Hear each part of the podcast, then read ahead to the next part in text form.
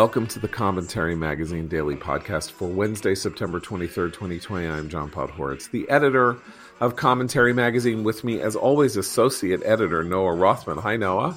Hi, John. Executive editor Abe Greenwald. Hi, Abe. Hi, John. And senior writer Christine Rosen. Hi, Christine. Hi, John. Christine's, Christine's laughing because we can see each other on this kind of zoomy screen, and Abe was Abe was just about to take a big sip of coffee. Since I don't have a pattern, since I don't have a pattern for who I call who, who whom I introduce first, you just got to be on your toes. Abe. Totally, totally caught me off You're guard. like, like the, you're like the let's take a dangerous second coffee. spot. Yes. uh, okay, so uh, so the uh, it appears that the uh, Supreme Court nomination is uh, uh you know is uh, gaining momentum. Uh, story just out from Bloomberg says that uh, there will be hearings beginning October 12th and a final vote on October 26th. Um, which is cutting it pretty close if you think about it. That is to say that if anything were to happen that would uh, throw a wrench into the proceedings, you know, which is what happened with Kavanaugh, right? They they had to delay it for a week. Uh, the the the time will not permit a delay. Um, so this really will have to be a, a you know a muscling through process, um, and of course a muscling through process that happens with a week to go in the election uh, if it appears to be muscled through and if you know some allegation that is you know not entirely science fictional were to come up and uh, Mitch McConnell and Lindsey Graham nonetheless like push this uh, nomination through the possibility of igniting a, a furor and you know the classic uh, uh, wine ladies that uh, Noah was talking about yesterday uh, having been ignited. Wine moms, Wine not moms, wine ladies. Wine ladies are a defined uh, constituency, totally demographic or totally democratic. They are not persuadable. Wine Okay. moms, you might get a few. anyway, so if the wine moms, you know, get have their buttons pushed uh, in the wrong way, you could then really have, you know, you could have a sort of last minute rush to the polls for the other side and whatever. So it's a, it's it it's not it's not without its its risks and uh my view is worth the risk, but it's fair to say that you know this is not this is not a this is still a complicated political play. I would say. So, is it not to the benefit of Republicans to change the subject from those that have really frustrated Dem- Republican messaging efforts over the course of this year? The pandemic, notably, uh, economic, persistent economic malaise, um, and uh, you know, racial tensions. Um, to the with the exclusion of violence around them, just generally racial rapprochement. Um, changing the subject and going completely procedural towards a Supreme Court fight, you know, that'll energize the Democratic base, perhaps even more than it'll energize the Republican base. But it also takes all those other issues, you know, kind of out of the news at a pretty critical time. Well, and that I think we're I think that's a very important point, and it, it does help Republicans and doesn't help the Biden campaign because you know Biden is already. I mean, he hasn't been a very rapid response. That's not their style, and and their style so far has been pretty effective in taking their time to message stuff. But you know, both he and Kamala Harris yesterday had shouted out questions from a press who's generally extremely friendly towards them about their views on court packing, for example, about their views on the nomination. So they're gonna. There's no way that the press can not question them about this nomination. And in that sense, if they're not nimble and, and good on their messaging, that is something that people are going to be thinking about. Um, they want to stick to COVID. That's they want to talk about COVID all the time, uh, and the media continues to help them. For example, citing a recent Trump rally and saying this is a super spreader event, how awful. Meanwhile, the exact same day, you know, there's a mass gathering of people outside the Supreme Court, and it's oh how wonderful! Look at this commemoration of Ruth Bader Ginsburg's life. So they're going to keep helping them on the COVID score, but they can't really help them on this one. Not not quite yet if they won't answer the questions. Okay, so yeah, I mean, I think it, it does change the subject to a certain degree. Although, if it changes the subject to uh, let's just say, even though it, it may not, I, I, think we've now argued pretty effectively that it, this is not the case, but that it changes the subject to abuse of power, Republican Trumpian abuse of power. Then it isn't really a change of subject necessarily, right? Because it then that if it is framed in the right way or framed in the way that would be helpful to to Biden, this gets back to the we just got to end this period. This period's got to end. Like nothing normal ever happens here. Everything is crazy. They do everything in this crazy way that is abusive of power. Um, again, the whole question here is what makes people move on the margins. 90% of people have their minds made up according to every poll that we are now seeing. 90%, 92% of people have their minds made up. That's that's a that's an almost unprecedented number. So you're really talking about seven eight percent, unless there is some massive hidden vote that we we don't know about.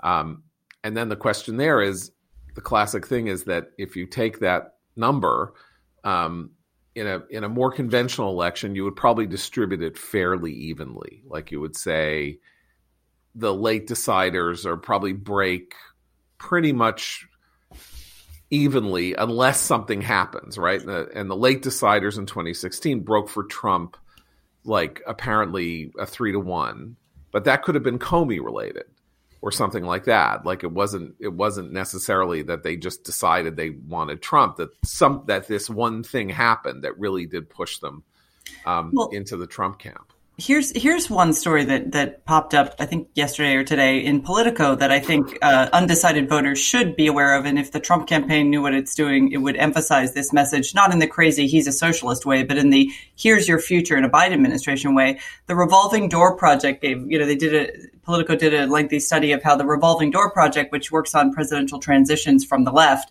had understood that it had an epic failure when Obama came into power, and it did not pack enough progressive folks into that administration because Obama was relying on Clinton era, more you know centrist uh, uh, neoliberals. Um, and in this for this election, they're prepared. They've been laying the groundwork for years, and and they go on the record saying, "Look, we want we want this incoming administration to look more like a Warren or Sanders administration would have looked rather than what the Obama administration looked. And they go through in detail all the many appointments, all the sort of bureaucratic uh, areas in which they could pursue much more progressive policies than the Biden campaign has been saying it's comfortable with. So that message, far more than Biden's a you know stalking horse for socialism, no, he's just going to be an empty shell filled by progressivism.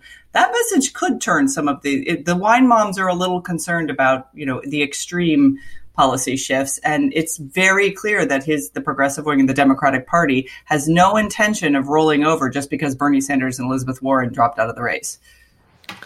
My operating assumption is if you're undecided at this point, you're not ideological. You you don't care about any of that. You don't follow it. You don't really even understand it. Um, you vote for people, and people hate Donald Trump. They just don't like him, and and Joe Biden does not have that problem. Where this where the margins matter to me is in Senate races, um, where you actually have some Republicans really on the bubble, and the the defining. You know, we could be talking about a 50-50 Senate with Kamala Harris casting the Kamala Harris casting the deciding vote and becoming the world's biggest star for the next five years. If Joni Ernst doesn't get another point in the polls, you know, and that's that's really where the the battle lines are drawn for me. I mean, I, I know we the presidential race isn't decided yet, but if you take the polls at face value, it's not a competitive race. I'm still pushing my idea that um, that the that the court nominee helps Trump in that it brings around lifelong conservatives who can't stand Trump personally, were willing to sit it out, but now recognize um, the gravity of uh, of getting another judge. And I, I, think, on balance, that should outweigh um, the undecideds who are getting who up, up to this point undecideds who were who are getting the now getting the story that this is a, a huge abuse of power because as far as Trumpian abuses of power goes, this is not in fact this is not an, an, abuse of power. So this, so who is this going to tip at th- this late in the game in, in that direction? I think there's a logical inconsistency there, A, because if you're right that there is this number of people and a vote takes place on October 26th and the new Supreme Court justice is confirmed, what do you need Trump for after that if you don't like him? You're going to well, reward that, him? I mean, I guess right. maybe you could say, well, now I feel good about him, so I'm going to vote for a second term because basically the court then ends up with a six to three conservative majority, and that that's going to be the that's going to be sort of like the guardrail that prevents you know the the uh, the no.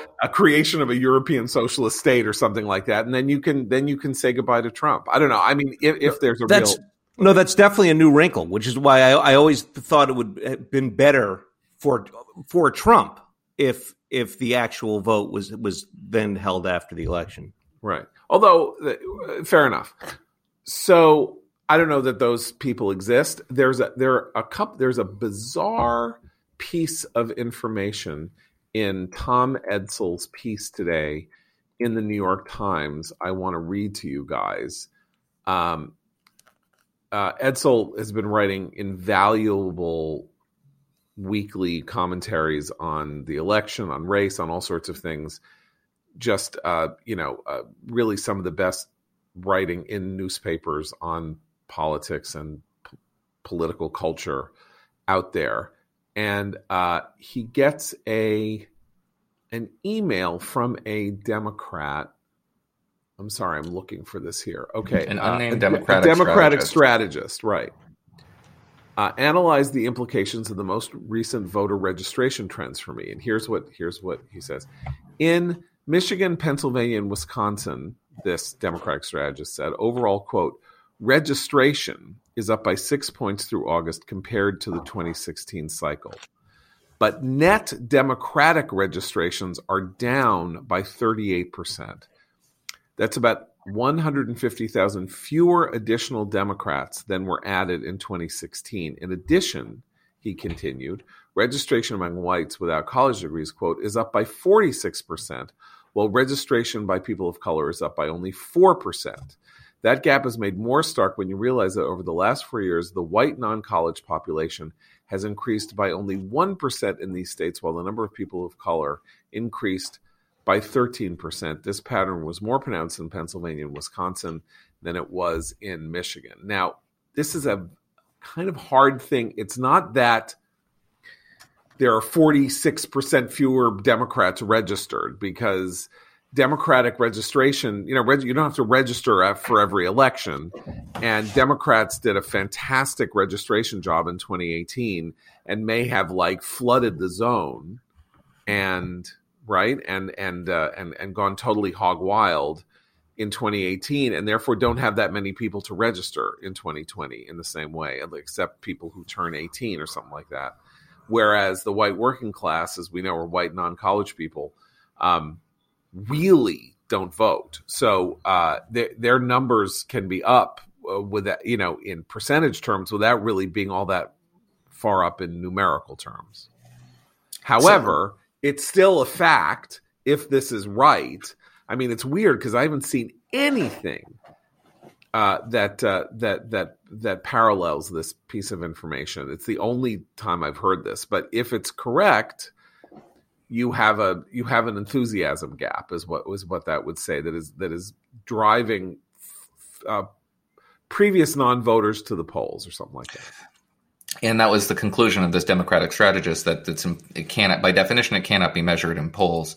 And so we might be talking about a very uh, the the hidden white vote that Sean Trende talked about in 2013 and and uh, he talks about that too. But the most interesting element of that column that um, I thought was pretty foreboding for Democrats is when they talk about the Hispanic vote. We've been talking about the softness of the Hispanic vote for Joe Biden for some time which has which has been measured in public opinion surveys. And this strategist goes on to talk about how Democrats have a terrible misconception of Hispanics in this country. They lump them together as a Latino vote, they categorize them as people of color, they reject their efforts to assimilate into American society. And this is all completely dissociated with actual Hispanics and actual Hispanic voters. And it sort of dovetails with something that I, am writing about now, and we saw in NBC News yesterday this notion that Kamala Harris and Joe Biden will usher in this new era of intersectionality. And intersectionality as a governing ethos, as a system of, of societal organization, is blinds you deliberately to uh, these distinctions and creates this um, amorphous, nebulous category called people of color. Um, when I was speaking with a liberal academic uh, last weekend who took real issue with this con- concept of people of color as being um, something that uh, leads you to a lot of misconceptions about how race works in this country and uh, blurs the distinctions between the experiences of some races in this country and black Americans, which their experience is completely sui generis and undermines their experience. So he had a lot of problems with this. But as a political ethos, as an organizing philosophy, it it prevents you from having a clear picture of the electorate and targeting your messages in the most effective way because you don't see targeting as being particularly effective. If you're an intersectional theorist, uh, you know all conflict in a Marxian way, all conflict is associated with stems from identity. And there are no distinctions. There's no distinct identity conflict, no distinct struggle against prejudice in this country. They are all overlapping, intersecting, uh, related in some fashion or form. And this is perceived to be enlightened. But as a political strategy, it's counterproductive. Okay, so the other thing that happened in, in relation to this is is uh, this morning, Trump got the best polling news that he's gotten in I don't know easily a month, if not longer, in the form of a Washington Post ABC poll of Florida and Arizona that shows him in the lead in Florida, uh, 5147, uh, which is the first serious lead that he has shown in a poll in Florida in uh, forever. And even more striking, I think, a lead in Arizona by a point, 49 48. This is a state where Biden, uh, according to the last RCP average, I think was up close to nine or something like that. Um, so the either these polls are outliers or they are showing, as as uh, Aaron Blake of ABC said, that uh, Republicans are coming home in Florida, uh, and therefore Trump's numbers are solidifying and improving. And uh, though they though they say that they did not have enough Latino Hispanic voters in these polls to be statistically significant, which is makes raises the question of why exactly they are reporting on this, but nonetheless, they do. That um, Biden really is uncommonly weak. Uh, hold on, let me find these numbers. I'm sorry, I should have had these to hand. In Arizona, Biden leads Trump among Latinos 61 to 34. Uh, for, four years ago, Clinton carried the Latino vote by 61 to 31. So Trump is doing a little better. In Florida, the Latino vote splits 52 39, okay, uh, which was 62 35 in 2016. Now, the poll does say they don't have enough Latino voters to really report this that they're reporting. But if this is generally this is generally congruent with what other polls are finding, which is that Trump is marginally uh, better among Latinos than he was in 2016 when he, like Romney, uh, got about 29% of the Latino vote. Uh, and but that Biden is weaker. Now, again, the coming home process could take place just as it is with Trump, and that if Biden's a little weak, he'll, you know, in the end, people will generally come back to where they would have gone anyway. Um, but so if you take this non-voters registering to vote, and therefore uh, the white working class numbers are up, and the and the theoretical Biden voter numbers are are down, um, or not as high as they should be, or whatever. Uh, and then you take this number. Uh, Trump may be showing unexpected strength. You know, at this point, which is where are we? Six weeks, five and a half weeks. I don't know. Uh, so I have a question though with the will Hispanic voters come home to Biden because they generally tend to vote Democratic. I mean, there the, there's there are a couple of distinctions about this election. One of which is that the Biden campaign and has tethered itself very significantly to the whole Black Lives Matter sort of pro, era of pro, summer protest. And every time Biden is asked about, you know, making a symbolic appointment or, you know, from choosing his running mate to selecting a Supreme Court justice, he always says, I'm going to choose a black woman. And I wonder how Hispanic voters feel about the very close um, uh, identification of the Biden campaign with Black Lives Matter and you know the constant focus on one aspect of race relations in this country because we know it, it's ironic because the folks who who uh, you know want to make everything about race and identity often talk about how the lived experience of individuals should you know surmount any sort of statistical evidence or whatnot. But what you see in the lived experience of a lot of Hispanic voters um, in America, there was an interesting case in, over the summer in Louisville where a Black Lives Matter protest was threatening to destroy a Hispanic business because they claimed this business is racist. It wouldn't put up, it wouldn't exceed to the demands of Black Lives Matter activists who wanted them to post something in their window saying they, you know, paid obeisance to Black Lives Matter. This Hispanic business owner was like, I'm not going to do that. And here's why. And he, he actually pushed back very heavily on that message, but it was a perfect microcosm of something that I think goes on intra-racially all the time in this country which is you know hispanic people forget that the the hispanic percentage is the going to be the largest minority pretty soon if not already in this country right? You know the and that is a very very diverse community. And as long as the biden uh, campaign treats it as homogenous it's it is i think to noah's point being rather condescending Oh, we've talked about this earlier. Uh, racial categories are nebulous and fluid, and uh, they they do not adhere to these strict the categorization that, um, for example, philosophies like intersectionality put them in. And the closer you get from being a minority to a majority, the more diverse you become, right? Just by virtue of necessity, because you're just a broader category. Uh, and we talked about this you know, in 2014. New York Times, Nate Cohn observed that as Hispanics become more integrated uh, into American society and more assimilated with American society, they they stop identifying as Hispanic and begin right. identifying which, as white. Which speaks to the wisdom or the political wisdom or the Machiavellian wisdom of the Biden campaign in focusing so relentlessly on the black vote and particularly the black female vote because that is a distinct vote. And we know from 2008 and 2012 that if you can in you know generate more than 90% or 95% of that vote basically you can uh, the biden theory of the case i believe not that i've read this is if they can just get the voters out in detroit philadelphia and milwaukee who didn't go to the polls in 2016 for hillary but had gone to the polls in 2012 for Obama. Forget 2008, which was a whole other, you know, massive turnout thing.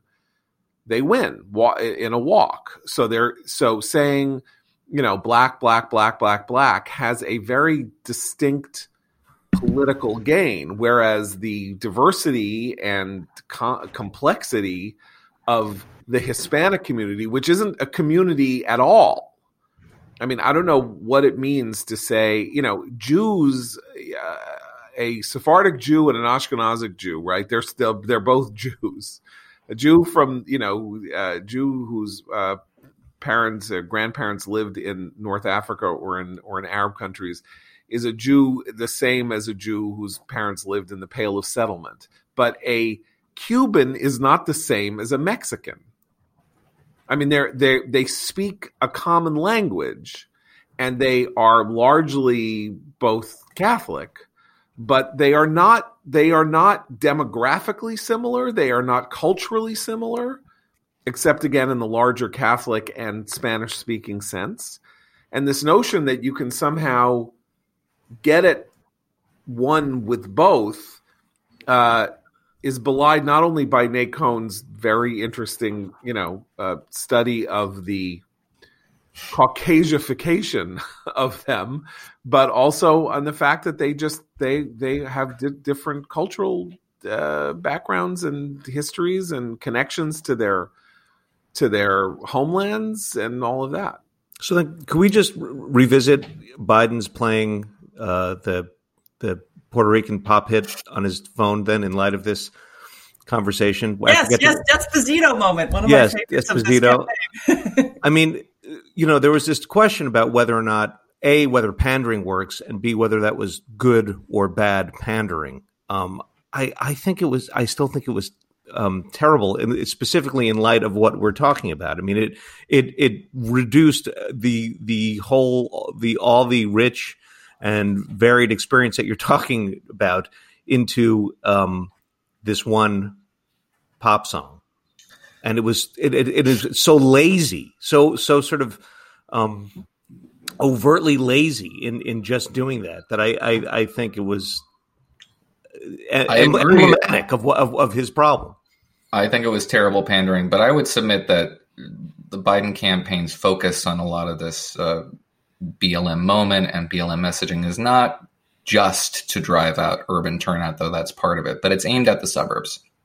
Um, white, educated, affluent voters hate racial conflict and really want to be on the side of racial rapprochement. And they're doing really well in the suburbs. The suburbs are going to win the White House for Biden if he wins the White House. And those are the people who respond to these messages too. And they're more likely to vote. I don't so think my... the suburbs are, are, or how about Biden's going to win. I genuinely don't. I mean, again, we'll know. This is all you know, errant speculation. Trump won because turnout uh, declined in three cities. I mean, that's just basically the truth of it. Detroit, Milwaukee, and Philadelphia turnout, you know, largely African American cities or, or disproportionately African American cities, turnout declined, and Trump won by 20,000 votes in each state. So that was the whole point about Trump's, the danger to Trump from the election until now, which is that Democrats know exactly where they have to go to get the votes to to uh, contest his advantage. He doesn't know where to go to contest their advantage because the map is too complicated for him in this, but they know where to go. And their theory of the case may be disproven, but, and it may be that, of course, the suburban vote is important, but Democrats have already proven that they, that they can get it because they got it in 2018. But not um, in 2016. Trump won the suburbs 49 to 45 in 2016. Uh-huh. And that that's the that's what flipped in 2018. Right. But I'm just saying so so it's not clear that he needs to that Biden needs to shore up the suburbs since they went, I don't know, wildly disproportionately for Democrats. I mean, remember the 2018 aggregate vote was 62 million for the Democrats and 53 million for the Republicans. That is a huge advantage. I mean, that's, you know, you know, that's uh, seven point eight points. I don't know what it is, and all of that was in the suburbs. And whether that's the place he needs to go, anyway, I, I, I again, I think they know what they're doing. Um, maybe they don't, and uh, maybe or maybe they're just making the the best out of what they have. I thought it was striking that he went with the I'm going to appoint a black woman to the Supreme Court line after having picked Kamala Harris. Like you would think, okay, in his lo- most important pick, he went with a black woman to say, went with a black woman. Why did he have to do it again? Because either he really believes it or because uh, he is real, they are just trying to hammer this point home. He thinks that the black vote is going to win him the presidency if he can turn it out in the right way. I don't know how else to look at it. I mean, it's it's not done. You know, uh, you have to assume that all of these kinds of things are being done with an eye toward just getting those votes. Like, if you could just flip those three cities, you know, or you know, or ge- ge- or, or, generate turnout in those three cities. And by the way, if you can do that, this uh, this Tom Edsall detail about the about the uh, large increase in the white working class registrations for voting um, will be neutralized. I mean, I don't know. There apparently, I think there were.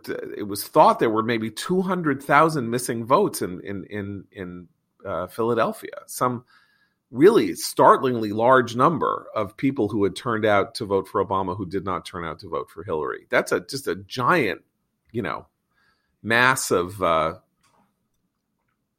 material there that if you know, and since since it it had already those people had already voted, getting them back to the polls shouldn't be that hard. It's getting people who have never voted to vote that's hard.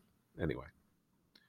Uh but nonetheless, Trump has good news here. I mean, uh, it's not that good news that he wins Florida and Arizona because he won Florida and Arizona before. Obviously, if he loses Florida and Arizona, the game is over. I mean, if he loses both of them, if he loses Florida, the game is largely over anyway. But if uh, uh, you know, unless he wins everything else but loses Florida, he can still win. But I think Florida's twenty nine electoral votes, and he he got 306 last time uh, so that's 36 so he's basically like pretty close to being done if florida goes the other way. Can i can i float a theory based on uh, what you were just saying john about uh, black voters? Which is uh, to, to bring together what you're arguing about the turnout issue to what noah was saying about the suburban uh, voters as well you could argue Biden's doing both, right? Because all, a lot of his rhetoric about who he would select and who he would put in power is is straight out of the Ibram, Ibram X. Kendi anti-racism playbook, right? It's not enough anymore to just say, you know, I'm colorblind. If you're not anti-racist, then you're racist. The message he often sends when he talks about why he wants to select, for example, Kamala Harris or a, a black woman to the Supreme Court, he he is signaling using a lot of the the now very popular among white liberal progressives uh, the anti-racist rhetoric. So in a weird way, he's pandering to his voting base that he needs to turn out at the same time that he's pandering in this new anti-racist way of signaling to just those voters that Noah was describing, the progressive liberal wine moms who, who want to feel anti racist, even as they don't understand what that even means in practice.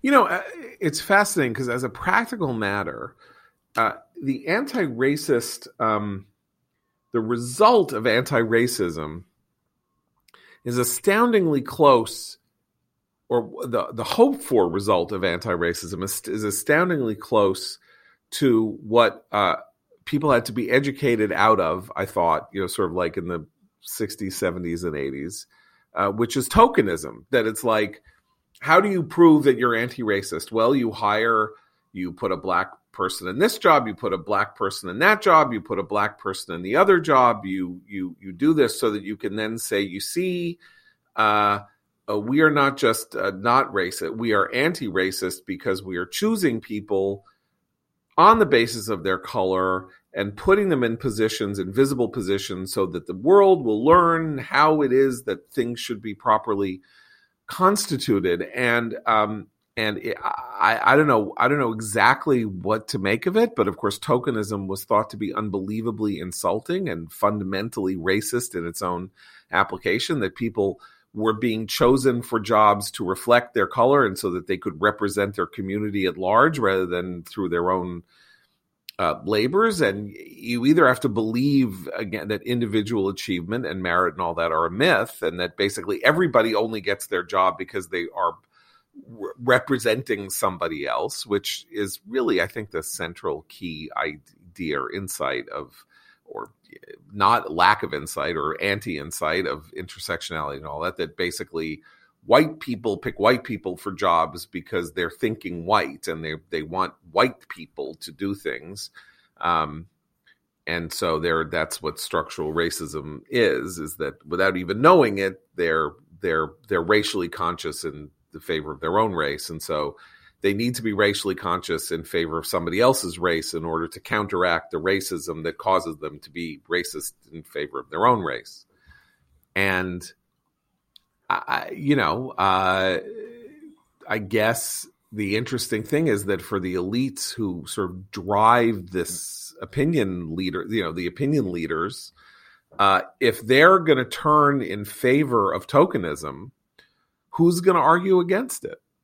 Well, no one. And, and look, our friends at the Free Beacon just did a really wonderful uh, investigation of where all the hundreds of thousands of dollars of grant money that was given to Kendi to study, to do actual scholarly research on this question of anti racism at American University before he then decamped to his new center at Boston University, which has now been funded to the tune of, I think, $10 million by Twitter's Jack Dorsey they haven't actually done the scholarly research. So, so this is literally a theory without any sort of study of its of its uh, truth, of its uh, effectiveness when it's put into practical application. And yet, as we know, it's it's now in schools. It's being you know promoted by uh, federal and state governments. So, so this idea that there's some sort of I mean, I would have a lot more uh, respect and sympathy for Kendi's argument if it was backed up by any sort of scholarly evidence. It is not. It's pure ideology, um, and it's being funded by exactly the people who should be skeptical of of this sort of thing infecting the way that their businesses are run and our schools are are run as well. Um, but it's it is it has the it has the tone and the feel of a, of a kind of spiritual quest really for the people who embrace it and i think that satisfies a, a real hunger right now um, by a lot of people including the wine moms to to feel like they're doing something mean, meaningful at a time when it's difficult to feel that way in your everyday life so I think this is a challenge, but just to bring it back to uh, Biden, as as Christine, you were um, initially linking it. I think this is a challenge for Biden in that his core message is about getting back to a state of normal, but the the the version of normal that that people are interest seem interested in getting back to is not really a state of normal. It's not really this the ordinary pre-Trump state of normal, right? This this it's this hoped for new dispensation, um, and there so there's a kind of focus problem there, I think, on Biden's fundamental message that I don't know is his fault, but it's it's but it's been there the whole time that you know we we, we want things you know sort of calm and um, understandable. Yet at the same time, we we have to um, we're involved with um, satisfying some elements of a radical vision here. That that that's that will be woven into what is now supposedly normal.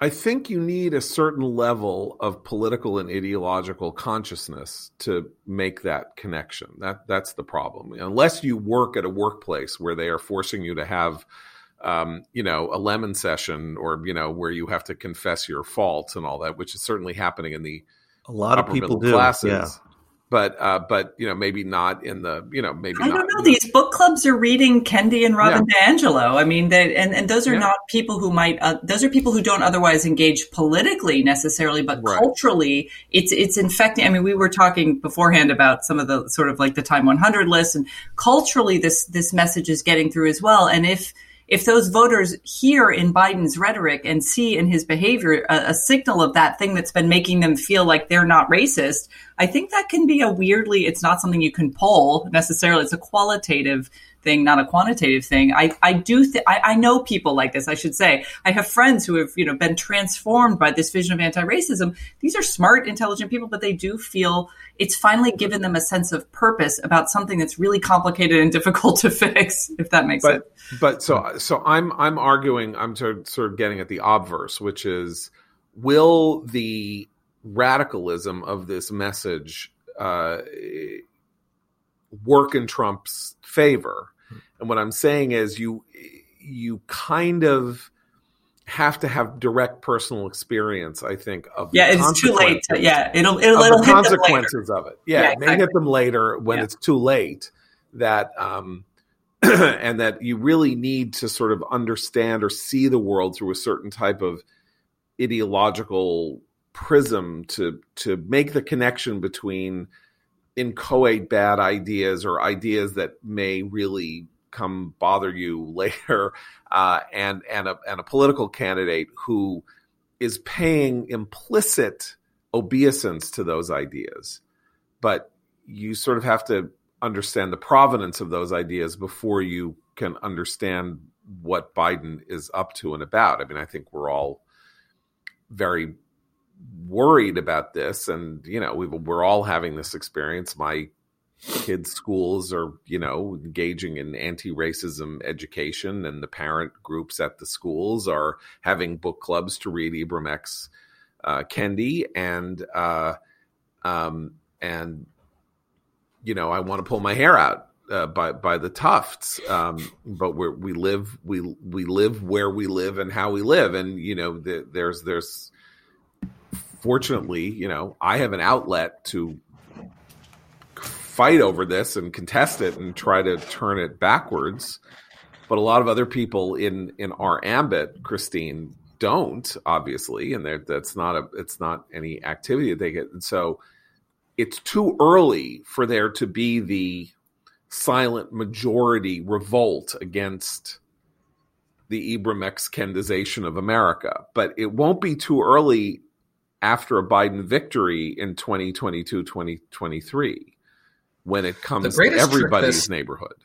The greatest trick this ideology has played, and perhaps its most tenuous condition right now, is the notion that this extremely culturally dominant ethos is somehow countercultural that it's some sort of a rebellion against existing thought. I can't tell you how often I'm confronted by people who um, believe in this ethos, and these are the same people who you know celebrate the fact that there are ten million dollar founded uh, university schools that that teach this, and that you know, every every brand that you purchase has to declare its affinity for these you know relationships. They accuse me of being you know the voice for the powerful here. Uh, if when I get to occupy a lavishly funded chair at a university for social justice skepticism, then I will get to say that I'm, I'm the countercultural guy. Um, but that can't last, right? At a certain point, everybody's going to look around and say, "Wow, every authority figure in my life, every teacher, every principal, every employer, every company is a, is affiliated in some sense with as has has genuflected at the altar of this idea." But that's and like the that doesn't that will that will yield itself a, a backlash from right. intergenerational tensions. But that's like the where you got Trump argument. I mean, and and the, the serious where you got this is where you got Trump argument, which is you spend 40 years talking about identity politics, and then you generate a circumstance in which a certain population of white people vote as an ethnic group. And when that happens, because they feel threatened or whatever it is you want to think. And when, you know, Barack Obama says they feel threatened about their guns and their religion and stuff like that, then you move into 2016 and they feel literally threatened um, by whatever is going on. And then they, then they vote en masse as a, as a group. And you know what? There are way more of them than other people. So, you know, you generate majority white consciousness and then you reap the whirlwind. And that's something that could really happen over the next couple of years. And it is kind of the story, if we have parallels and analogs to the 60s and what's going on now, it is the story of the Nixon years, which is to say, Nixon, again, if, if we just say Biden sneaks in, uh, not that, not that Trump is Nixon, but that Biden, this is the, you know, Humphrey, uh, the Humphrey Nixon election, and Humphrey wins and Humphrey starts kind of like agreeing and assenting to stuff that goes on on the radical, you know, on the radical leftist fringe. And uh, the very same people who gave Nixon a 62% vote in 1960 in 1972 after uh, giving him 43% in 1968 it's not that they're all d- distributed in the same way or that there are the same numbers, but those you think those people won't have the uh, wherewithal to come out and say the country that you are portraying us as is not a country that I live in, and it's not a country that I want to live in, and we are taking it back from you. That's a that's a real thing, and and you know obviously that's the threat of a Biden victory if he is this empty shell that we all fear that he is, and that he even kind of portrays himself as. You know, I was listening to uh, the really great National Reviews editors uh, podcast this morning, and they went into a long uh, This is the second or third time. They're they're much they're much more in the there's something wrong with Biden. There's something cognitively wrong with Biden camp than I am. But the fact that he calls these day these lids these uh, uh we're not going to there's no, nothing Media coming lids. out of us all day. Uh, he's done it three times in the last week, and he did it I think yesterday, maybe this morning. Like and and so it's like it's eight thirty in the morning. Sorry, go home. Like you know, it's like there's no work today at the hiring hall. Go home, media. We're not. The guy is running for president. Now, granted, he's not having rallies, not doing this, he's not doing that, but he could do interviews, he could have roundtable, he could, he could, he could be campaigning all day from his basement, but they're deliberately not doing that, and you know, uh, they are raising the empty shell specter. Um, and I don't know what the what the consequences of that are. Now, if he's doing debate prep, and he's just you know boning up, boning up, boning up, getting ready for next uh, Tuesday, uh, and also doesn't really want to talk about anything right now. He doesn't want to talk about the Supreme Court nomination. He but he has to. He has to talk. Why does he? Why? because if he wins, it will be the court he's dealing with, right? I mean, and, and everybody care. Well, not everybody, but it is the story right now. I, for me, I, he doesn't have to get into the weeds about how the Senate should conduct their business, even though he himself was a senator for most of his career. What he does need to do, look, his party is saying two things that he must address one that they're going to burn it all down if they don't get their way and two that they're going to pack the court even if you know he wins as a kind of retaliatory strike those are two pretty dramatic things and if you switch the parties and these were right wingers saying this sort of stuff and Trump said nothing, which he has done, right? This was the this is always the the criticism of Trump is that he doesn't address these kind of extreme statements or extreme uh, goals of his own uh, on his own side. How is it that? And it's not. He he hasn't even deputized Kamala Harris to do it. She was also asked this question. She completely ignored it. I, I don't see how they get to ignore it. I mean, I guess as you say, if it's their strategy, it's their strategy. But but it's frustrating. It's but there's not even a nominee right now, which. by the way, renders it a little sordid that you have so many Republicans saying, I will support the nominee you know, you eventually have to find out who this person is. But how, what what are they supposed to say besides what? This is a meteor headed for Earth. There's nothing they can do about it. Their base is in the anger stage. Yeah, there's a long way for them to go, but well, they all they can stop. do is exacerbate tensions toward no particular end. So you're saying that if they even told their own base to stop, you know, saying things like we're going to burn it all down, which has been repeatedly said by fairly right. prominent people on the left, even saying that they don't get any political advantage from telling them to calm down right now? Once there is a nominee and you can personalize this and you have actually something of substance to talk about, then they're going to talk about it. They're not going to ignore this confirmation fight. But there's nothing to say right now. Um so here's what is being said, not by Biden, but by the liberal intelligentsia, as far as I can tell. Big piece by Bart Gellman uh, in the Atlantic. Uh, Trump is uh, the Trump and Republicans are laying out a systemic plan to steal the election after the election. Uh, Gellman claims he has sources in Republican parties that are like they're coming up with schemata to appoint electors and do this and do that and do the other thing so that uh, in the event of no no clear result on election day or the day after election day uh, they will be arranging things to steal the election for and that's the end of our democracy blah blah blah blah blah. So um, once again having created a circumstance in which they actively have spent a year promoting the notion that people should vote by mail they are now freaked out at the fact that a vote by mail is going to mean that there will be no result.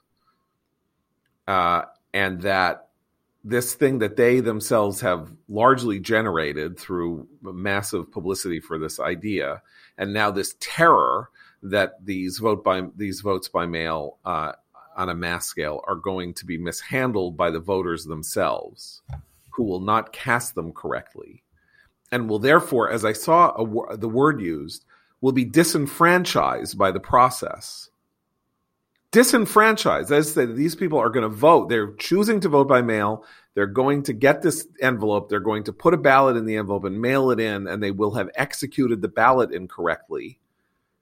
And this is now being referred to as disenfranchisement, which is a conscious action to prevent someone from voting, by the way if we start hearing this verb being used or this the, this you know this use of the term disenfranchised Stacey Abrams approach yeah right which is to say people are choosing to vote in a certain way and they screw it up and it's the fault of the system that the people who want them to vote this way put in place. It's not the butterfly ballot. It's not some, you know, it is a thing to prevent voter fraud that people are supposed to put an envelope of with a ballot inside another envelope, the secrecy envelope, and then put that envelope inside another envelope that they then sign to validate the ballot and then mail it in.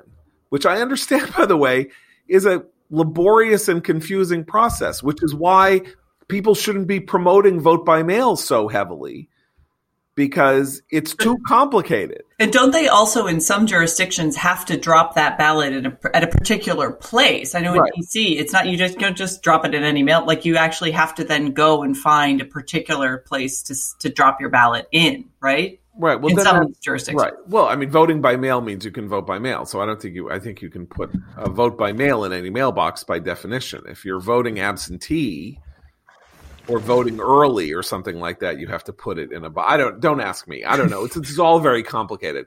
But what I'm seeing is they have Democrats and liberals have radically altered the landscape of voting in the United States. They have confused it in an effort to overcome a barrier they either believe or want to believe or are claiming to believe is benefiting Republicans and they are now scaring themselves to death that this that this thing that they have done is going to leave an opening for somebody else to steal the election from them including that people are and watch for this because this is the big thing.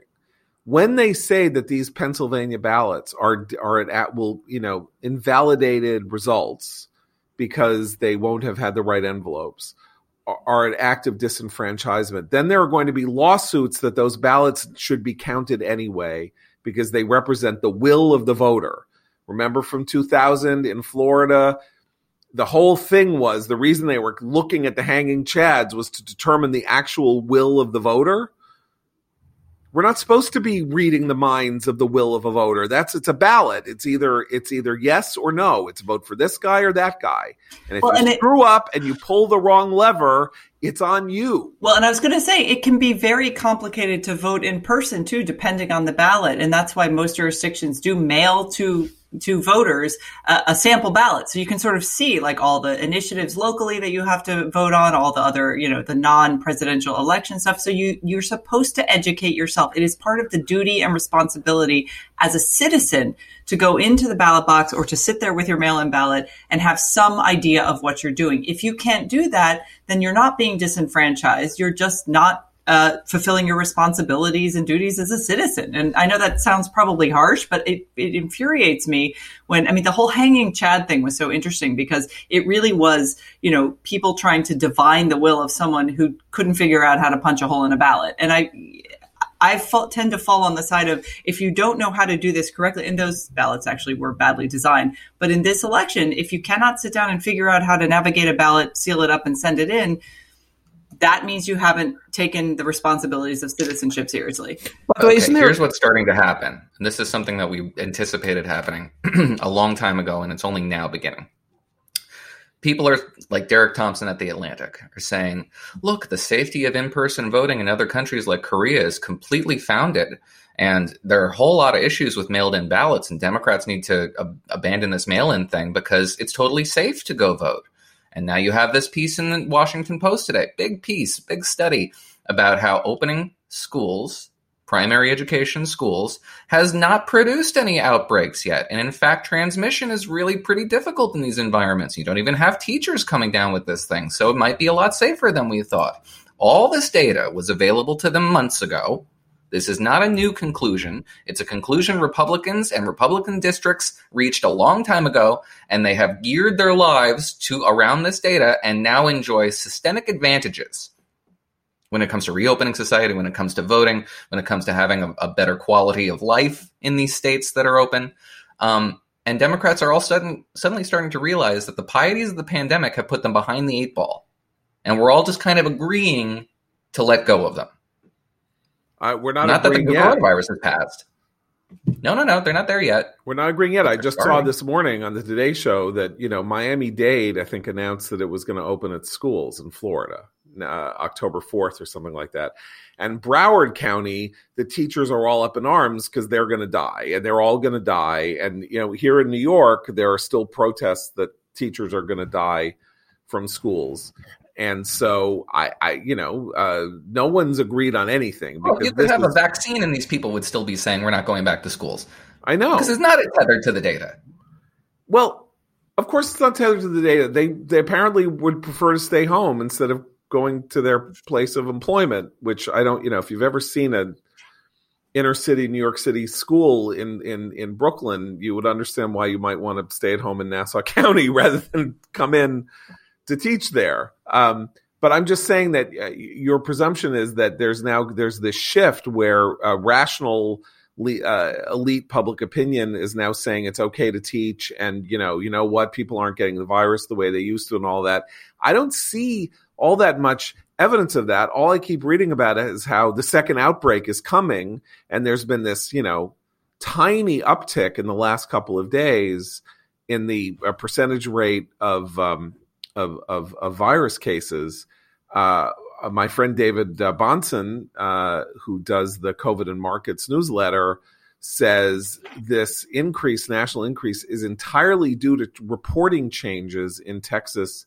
and Arizona, which, you know, these, as our really, really good piece by Matt Shapiro uh, in the magazine uh, details about the reporting on the coronavirus, these state health departments and boards and all this are are are function trying to make sure they get accurate numbers and they keep revising their numbers in various ways to make them more accurate and more reflective of the of the reality because they've never had to do anything remotely like this before and they don't really know how and they haven't had their reporting has been problematic for months and that's why you get these jumps in the death rate when it turns out that they are adding deaths 2 months ago but they add them two months later, and then somehow that tally both goes back and present in time. Mm-hmm. And so I'm not seeing any evidence that there's a more rational framework going on, not about the about and the election. I'm saying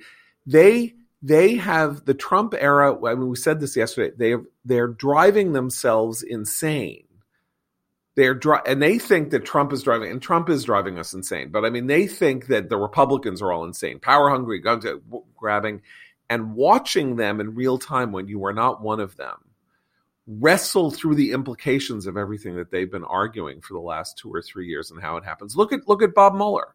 Robert Mueller, the great hero of, uh, you know, remember he was a war hero and a Purple Heart and a blue, a blue diamond, and I don't know what the hell he was, and the most upstanding, wonderful person who ever lived, and blah, blah, blah. Now, Andrew Weissmann has written a book saying Mueller was too afraid of Trump to really, really investigate him.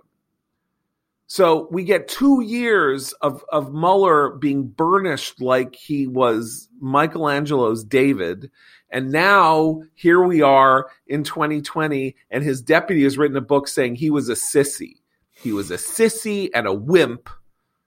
And he likes coffee with sugar free, rum free, hazelnut, uh, you know, inter, you know, General Mills International Foods milk in it, so you know that he's an idiot.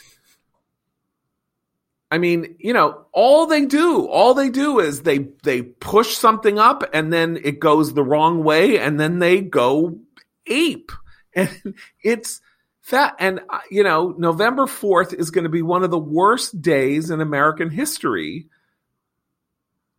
I'm guessing because the entire every television network, every major media institution except for Fox, I imagine, and a couple are going to be in a state of nervous collapse. Okay, but here's where I'm going to be the optimist in this scenario okay. because I have a lot more faith in the average American who is already this is actually where the skepticism of the media as an institution is a positive because they're not they are sick and tired of a lot of that sort of the, the back and forth that you described so well john.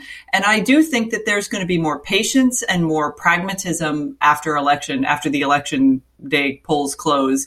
Um, we saw it in Florida in 2000. I mean, there weren't there wasn't rioting, there were lawsuits. I mean, I, I do have faith that we're going to be able to get through this moment as a country because I trust in the average person a lot more than I trust our elites on either side, and hell of a lot more than I trust the media. So the same has been said about RBG. You know, everybody was saying for years, everybody, a lot of people whom we follow and who follow politics obsessively have been saying, you know, she was the the sinew that is holding this country together. And when she's gone, we're going to tear each other apart because the equilibrium will have been destroyed. And that was such a pathologically um, uh, hostile view towards America, towards the country, towards these people, and also doesn't allow for apathy.